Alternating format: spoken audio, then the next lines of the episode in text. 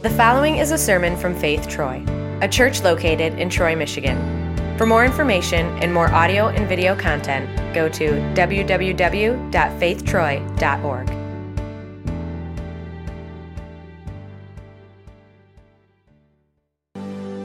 Well, today is the first day in our brand new series called For, F O R. And if you were with us last weekend at the block party, then that makes sense to you.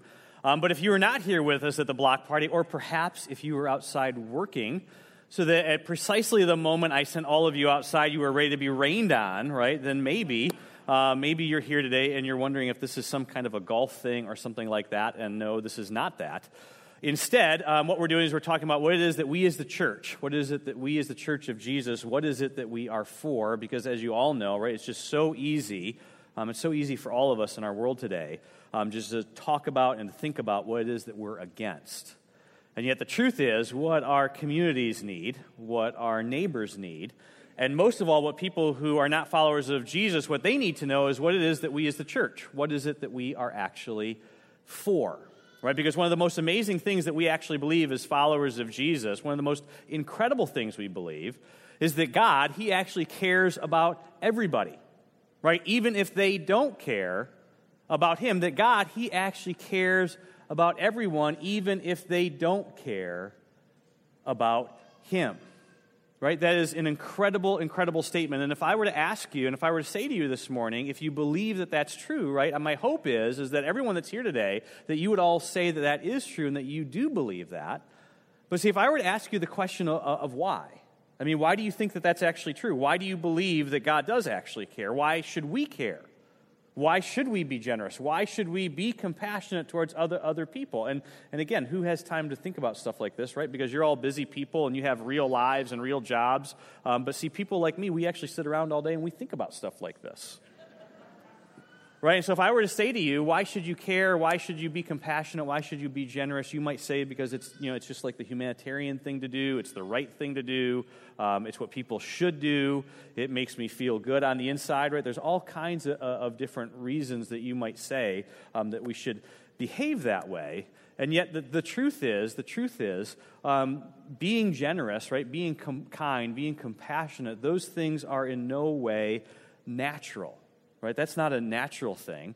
Um, that's not the reason you're generous, the reason you're kind, the reason that you care about other people. Um, you, you have been taught that, right? Because what's natural in our world um, is the exact opposite. What's natural in our world is actually um, what Autumn and I, what we used to refer to when we were raising our kids um, as the toddler creed. Because what's natural, natural is toddler world, right? And all of you who are parents, you actually know what the toddler creed is um, because the toddler creed just simply goes like this What's mine is mine, and what's yours is mine. Amen.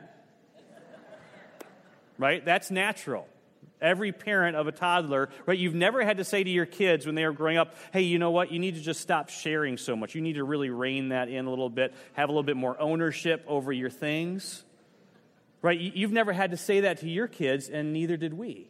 Right? Because, because the truth is, we're just all, we're just all kind of naturally selfish. We actually learn to be generous. We actually learn to be compassionate, right? That value, that virtue is in no way natural. That's something that you're actually taught and it comes specifically it comes specifically from the teachings of jesus and the teachings of, of, scripture in fact when jesus was on this earth and when he began to teach and to talk about what you and i today would think of as just generosity right? Just general generosity. What Jesus said and what he did was just so radically different than the, what the culture of his world and of his day was used to. Um, the truth is, it is amazing it ever even made it out of the first century. And yet, the reality of our world today is that what Jesus taught and what he did has impacted what we would think of as Western civilization in such a way that you and I, in the United States of America, that we are a generous people. And, and we are a generous people because we believe being generous is good. And the foundation for that entire belief, whether you're a follower of Jesus or not, whether you're even a theist or not, the foundation of that entire belief is actually the teachings of Jesus and what it is that Jesus tells us in the Bible, because as those of you who have traveled around our world know, it is just not like this everywhere. And in fact, the truth is, it has not always been this way anywhere. And the teachings and the, the reason that is the way it is, the reason this is the way it is in our world today is because of the teachings of Jesus. And in many ways, in many ways, the entire teaching of generosity and compassion in the whole New Testament, it can be summed up in one simple statement.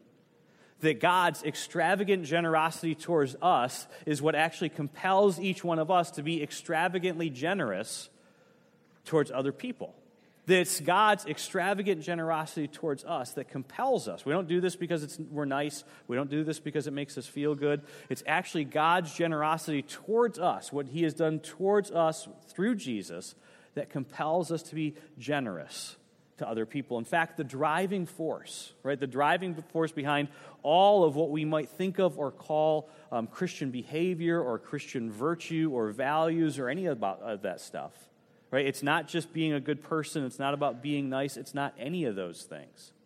But our generosity, our compassion, our kindness, all of that should be a response, the New Testament says, to what it is that God has actually done for each one of us through Jesus. Now, the Apostle Paul, who we talked a little bit about last week at the block party, he teaches this, he tells us this, and he explains this to us in a very interesting way in a little letter that he wrote to the people living in the city of Philippi. It's on page 1827 in the Bibles that are either in front of you or behind you. If you open that up, we're going to look at uh, Philippians chapter 2 for a couple of moments today. We're going to read a couple of things the Apostle Paul writes to these people in Philippi. We're going to begin reading in verse number three. And the Apostle Paul, he says these words. He says, Do nothing, do absolutely nothing, he says, out of selfish ambition or vain conceit. But, in other words, in contrast to all of that, he says, But in humility, consider others better or above yourselves. So, which we hear that and we're thinking, okay, I'm just not going to do that, right? I mean, it's like, who actually does this? I mean, nobody does this. It doesn't even make sense. It's like, Paul, are you really telling me I'm supposed to live as if everybody is more valuable than me? It's like, Paul, do you not understand?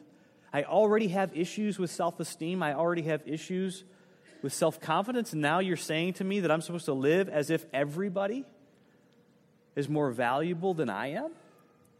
And the Apostle Paul says to us, No, I'm not saying that other people are more valuable than you. He's saying, I want you to actually treat people.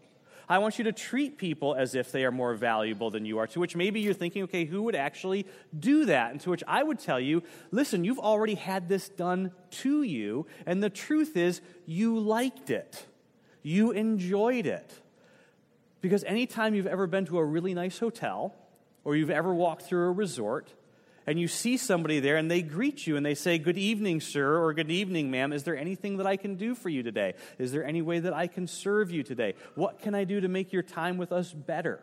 Right? It is my pleasure to help you. How can I serve you? Right? And as soon as you hear that, immediately, what do you think? It's like, oh, I like this place, right? If I'm ever back in this city again, this is where I'm staying. And you go back home and you tell all your friends about what it is that you experience right? Because people who are in the customer service business, what they know is that if you actually treat other people as if they are more valuable than you, then they'll return. That this actually works, that people like to be treated like royalty. And isn't it true when that happens, you don't for a second, when somebody says to you, right, my pleasure, my pleasure, what can I do for you? You don't for a second think, well, I am clearly a more valuable person than they are, do you? No, that's not what you think. What you think is the way that you're treating me right now, it makes me feel as if I'm wanted. It makes me feel as if I matter to you. It makes me feel as if I'm important to you. And see, that's what the Apostle Paul is saying.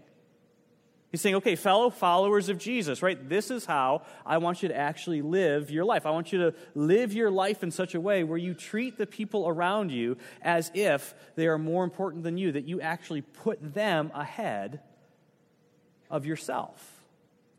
And yet, the truth is when you, whenever we hear that, right, there's just something inside of us that immediately recoils from that.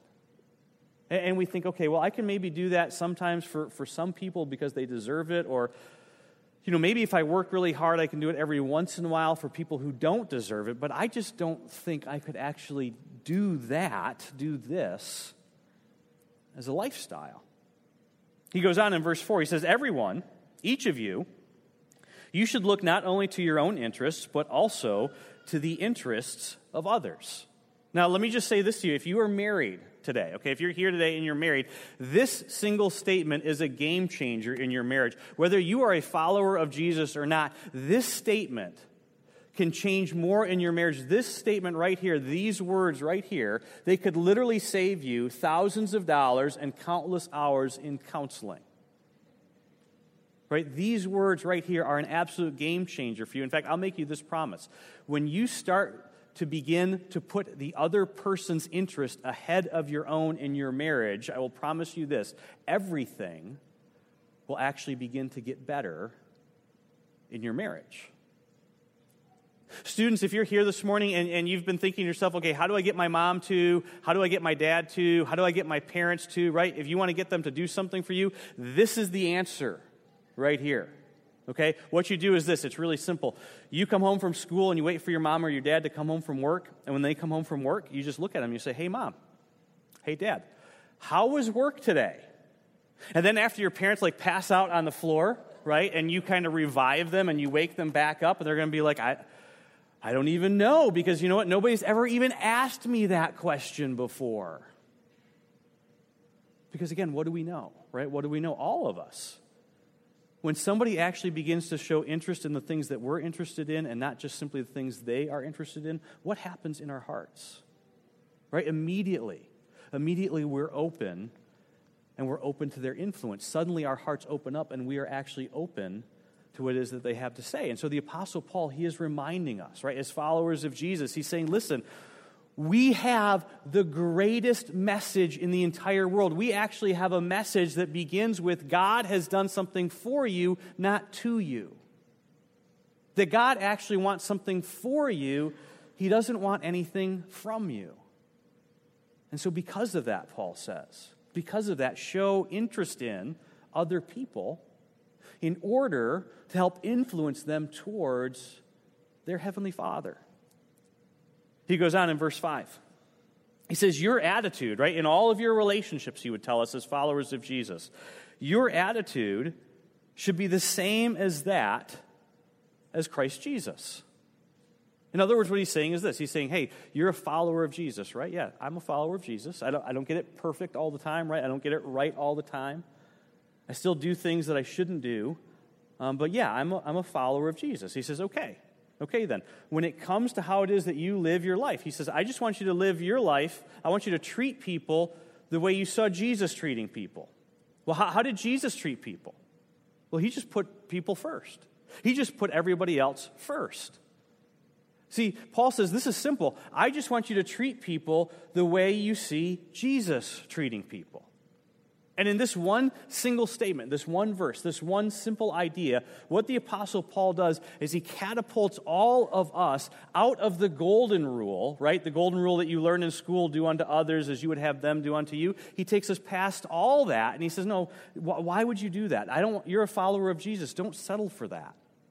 Don't fall for that. I don't want you to do that. Why would you want to just be even? Why would you ever settle for just being even? You're a follower of Jesus. He says, You're better than that. Suddenly, he raises the bar and he says, Listen, I want you to do unto others as your Savior has already done to you. This is what I want to be the standard of your compassion, he says. This is what I want to be the standard of your generosity, the standard of your kindness, the standard uh, uh, of your patience. This isn't about do to them what they did to you.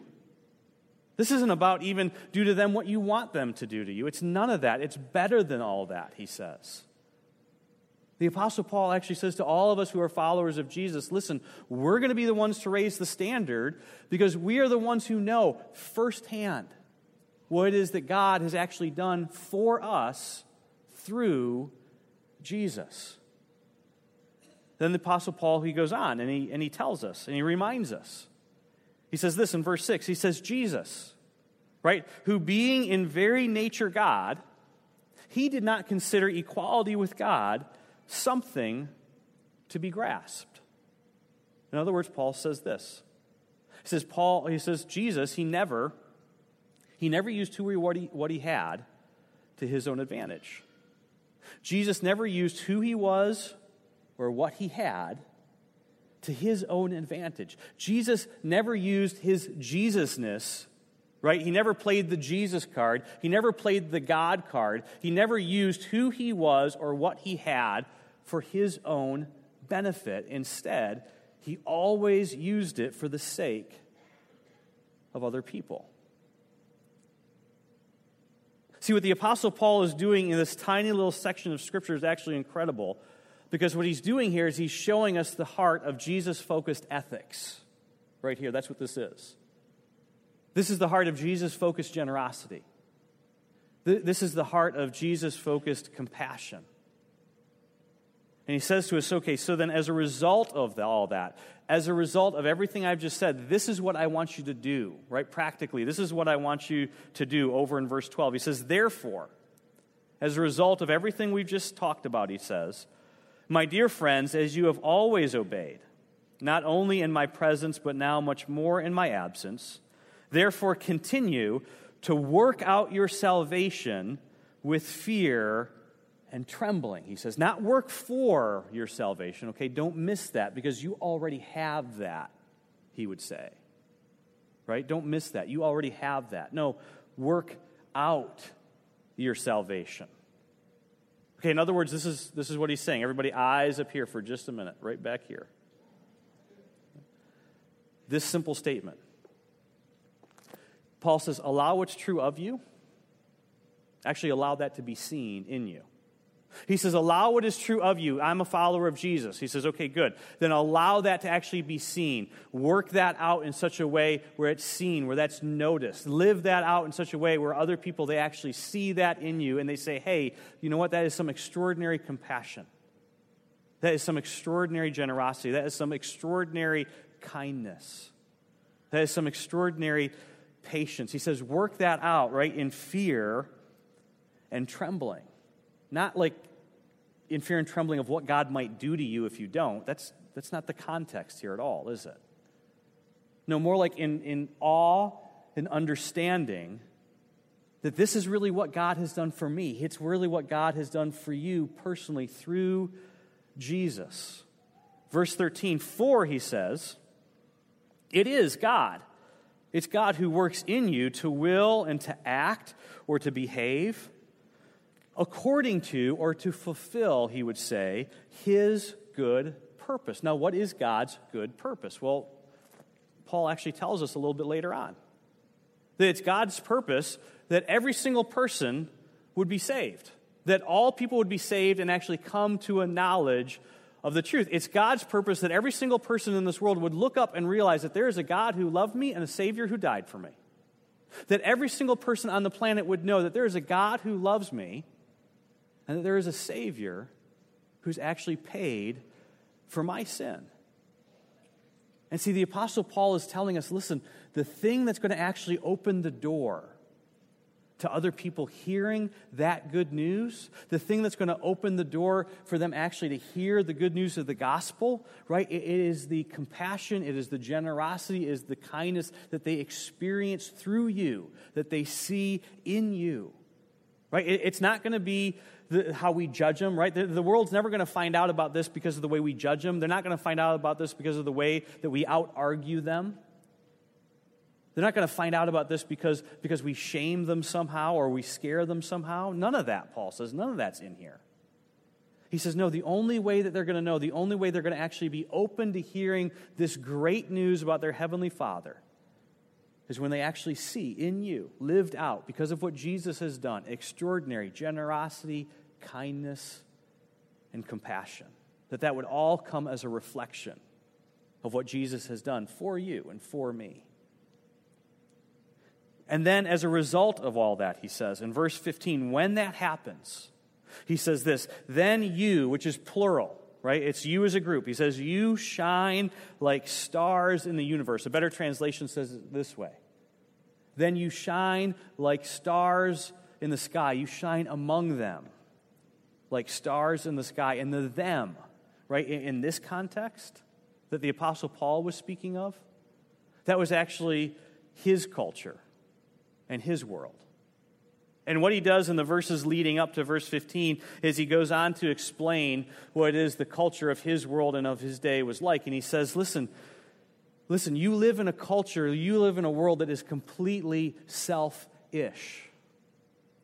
You live in a culture and a world that could not care less about widows and orphans. You live in a culture that could not care less about abandoned babies. You live in a culture that is so self absorbed that just a little bit of unusual compassion, just a little bit of unusual, no strings attached generosity, that is going to get the attention of the people around you. And when that happens, you will shine like stars in the sky, he says. And see, history tells us, history actually records for us. That is exactly what ended up happening in the first century church. In the first century, the church, it did not get traction around its theology. Hear me on this. Because let's just admit it for a second, right? As followers of Jesus, what we believe is a little bit strange, right? Because we believe that a man actually, physically, literally rose from the dead in the very first century, the church did not gain traction around its theology. It wasn't its influence. It wasn't its wealth. It wasn't its power. It wasn't its giftedness. It wasn't any of those things. In the very first century, the thing that gave the church traction in its community was the extraordinary display of compassion and kindness and generosity that people saw. In the first century, the church was the safest place that a woman could ever be. In the first century, a Christian marriage, it was the most life giving relationship that a woman could ever hope to experience. In the first century, it was the Christians who had the greatest work ethic. It was the Christians who stayed behind to care for the sick and the dying when the plagues ravaged Europe. Because in the first century, Christians, they did not fear death. Because they believed that their Heavenly Father had actually sent His Son into this world, that He died to pay for their sin. And then he rose. He actually rose from the dead. It was the compassion, the generosity, and the kindness of the church in the very first century that gave the church traction in its community. And somewhere along the way, we've lost some of that. And see, it's time that we actually get that back. See, this is how we, this whole idea of For, this is how we, this is how we actually today can shine like stars within our own culture. It's how we today do just what the apostle Paul says and we show interest in others and not just ourselves. It's how we actually do for some others what some others are not able to do for themselves. And so this is what we're going to do. Starting in just 2 weeks, uh, some of you, many of you may have remembered this. Um, we experimented with this idea uh, a couple of years ago, two years ago. And so, starting in two weeks in the gym, um, there are going to be a whole bunch of different service opportunities, mission trips, projects that you can take part in, community groups, things that you can do that are tangible reminders and encouragement of Jesus' love for people in our community and in our world. Those things are going to be in the gym. You can sign up to take part of them, take part in them as a single person, as a couple, as a small group with a group of friends. Right? And, and I know for a lot of you, what you hear and what you think of when you hear something like this, you think, I'm not ready for this. I'm not able to do this. I don't have the time for this. I, I don't think I can handle this. This is intimidating to me. This is scary to me, right? And see, the truth is this in spite of all those things that every single one of us, we do, we all think and feel those very same things. In spite of all that, what we need a bunch of you to do is to just simply say to your Heavenly Father, listen, listen, if you really think, right, if you really think that you can do any of this through me, I mean, if you think I am of any value to you whatsoever, because after all, you're my Heavenly Father and you know me. If you think that I can help in any way share the good news of Jesus with people in our community by helping to serve them, love them, and be kind to them in some way, then I'll do what I can do, right? Which is basically just sign up and show up, because that's pretty much the only thing I can do. I can sign up and I can show up. And signing up just, it doesn't commit you to anything, it just means that you're actually open to hearing more. That you're actually open to hearing more and honestly asking your Heavenly Father, is this what He would have you do? Personally. to help share the good news of Jesus and reveal to people who Jesus really is. See, this is how the church, this is how the local church has grown since the very beginning. This is how we today actually get to see God working, changing, and transforming the lives of people around us. This is one of the ways that we reach the least, the lost, and the lonely with the good news of who Jesus really is. Now, two years ago, when we did this, we heard some incredible, incredible stories from you. And I want to share with you today, for just a couple of moments, one of those stories. Because, see, this is Cheryl, Tammy, and John. And together, Cheryl, Tammy, and John, they helped to lead the ministry at Victory Lutheran Church, which is actually the only church it's the only church on the eight square miles of what used to be the K.I. Sawyer Air Force Base in Marquette, Michigan. Now, in its day, K.I. Sawyer was actually part of Strategic Air Command, if you know what that is, and um, it was kind of a big deal. There were 7,500 people that lived and worked on that base. The Air Force, they closed the base in 1995, but today, 23 years later, 1,440 people, they still live on the grounds of the K.I. Sawyer Air Force Base. 26% of the people who live there live below the poverty line. 31% of those people are under the age of 18. And see, if the only thing that you know about the UP is pictured rocks, Copper Harbor, right, in the Porcupine Mountains, then maybe what you don't know about the UP is that in the UP, the rates of drug addiction and alcohol addiction, as well as the deaths that result from those things, they are 75% higher in the UP than they are anywhere else in our state. And those addictions actually start younger for kids, for children in the UP than they do anywhere else. Now, two years ago, five families from our church, they went up and they met Cheryl, Tammy, and John for the very first time, and they got to see. They got to see very up close and personal the ministry at Victory and what it is that God is doing there. And what they learned is that every single week, somewhere between 60 and 80 kids, they take part in the ministry at Victory. And while they're there, the kids are safe, right? They're not abused, they're not beaten. And unfortunately, that's different. That's different than what many of them actually experience in their homes.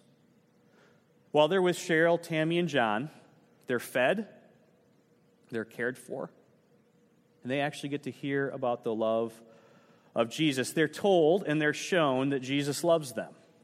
And they actually experienced that love through the ministry of Cheryl, Tammy, and John. In fact, Tammy has literally given to people the shoes off of her own feet.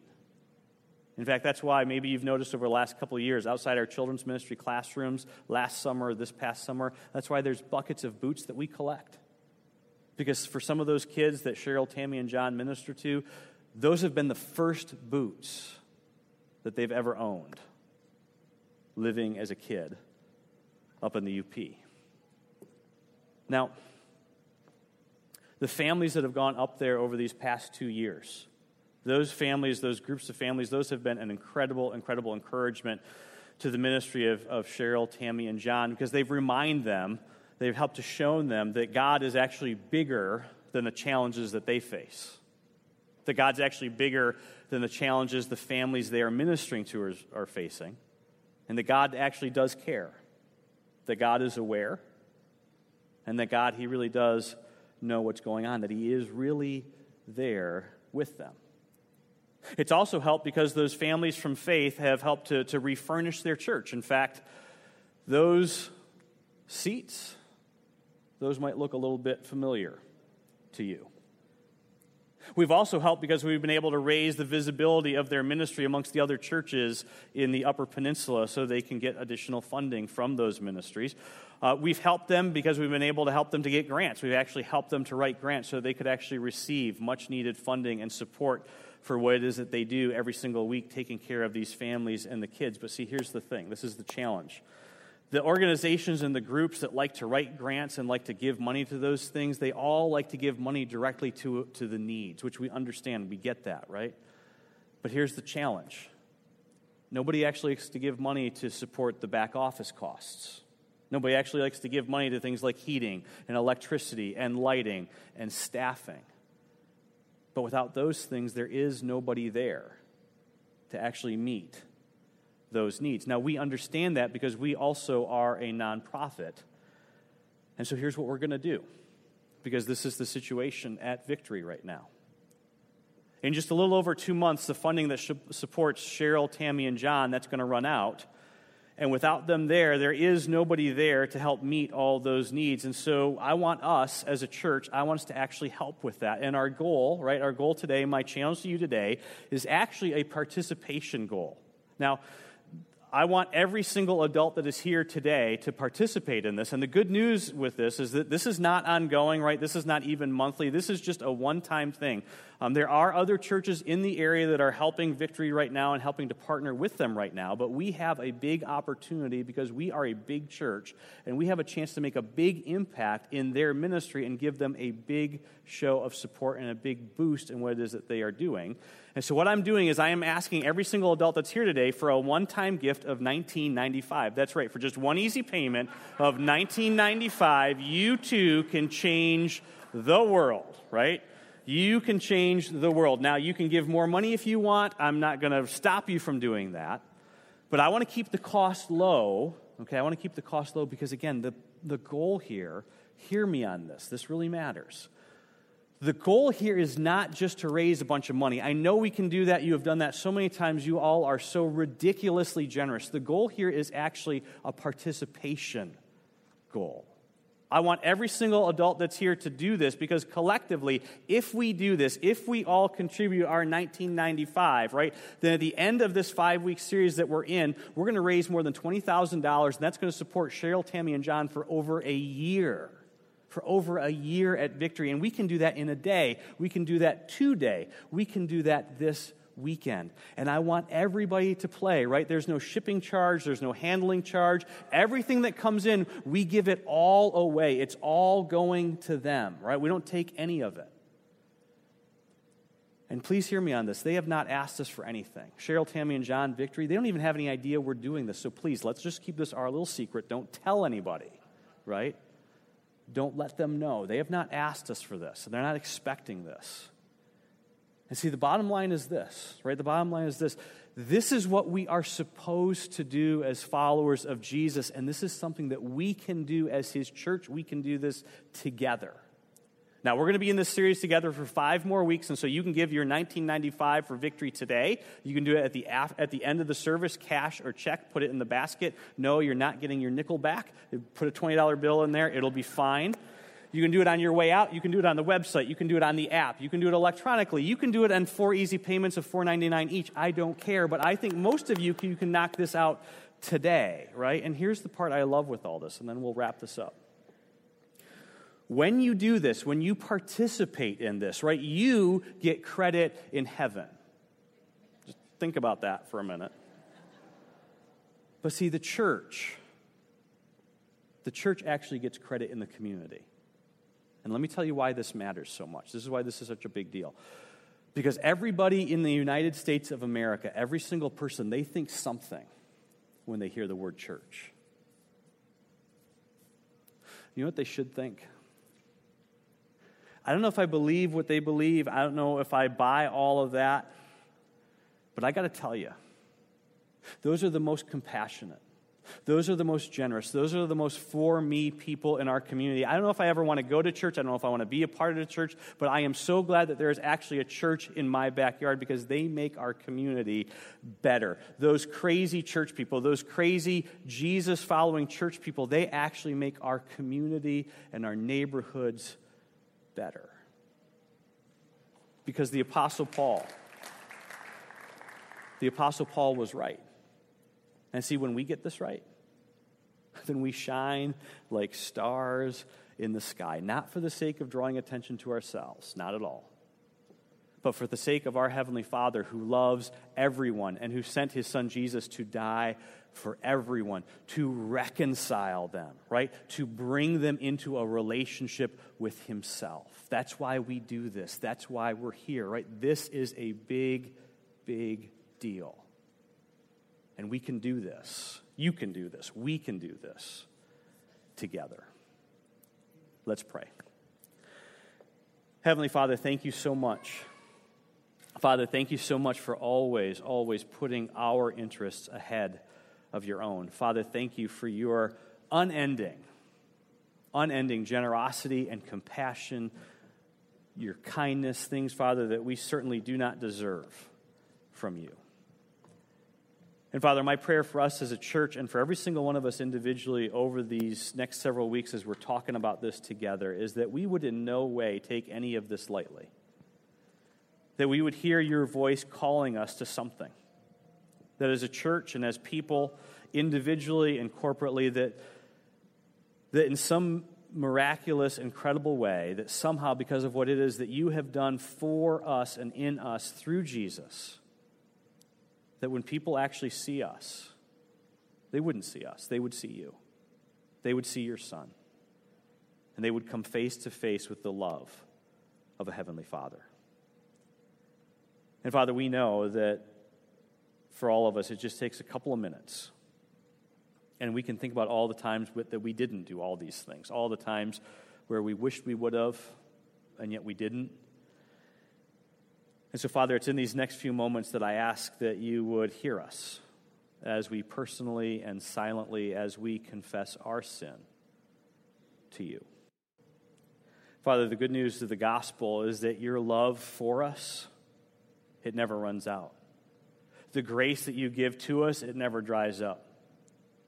That, Father, despite our repeated failures, despite our repeated sin, despite our repeated hard heartedness towards you, you continue to pursue us and you love us. And you give to us your grace and your mercy and your forgiveness each and every day that we would know who you are as our Heavenly Father. And so, the good news of the gospel is that through the death and the resurrection of Jesus Christ, who is your Savior, your sin, it is truly forgiven. In Jesus' name, amen.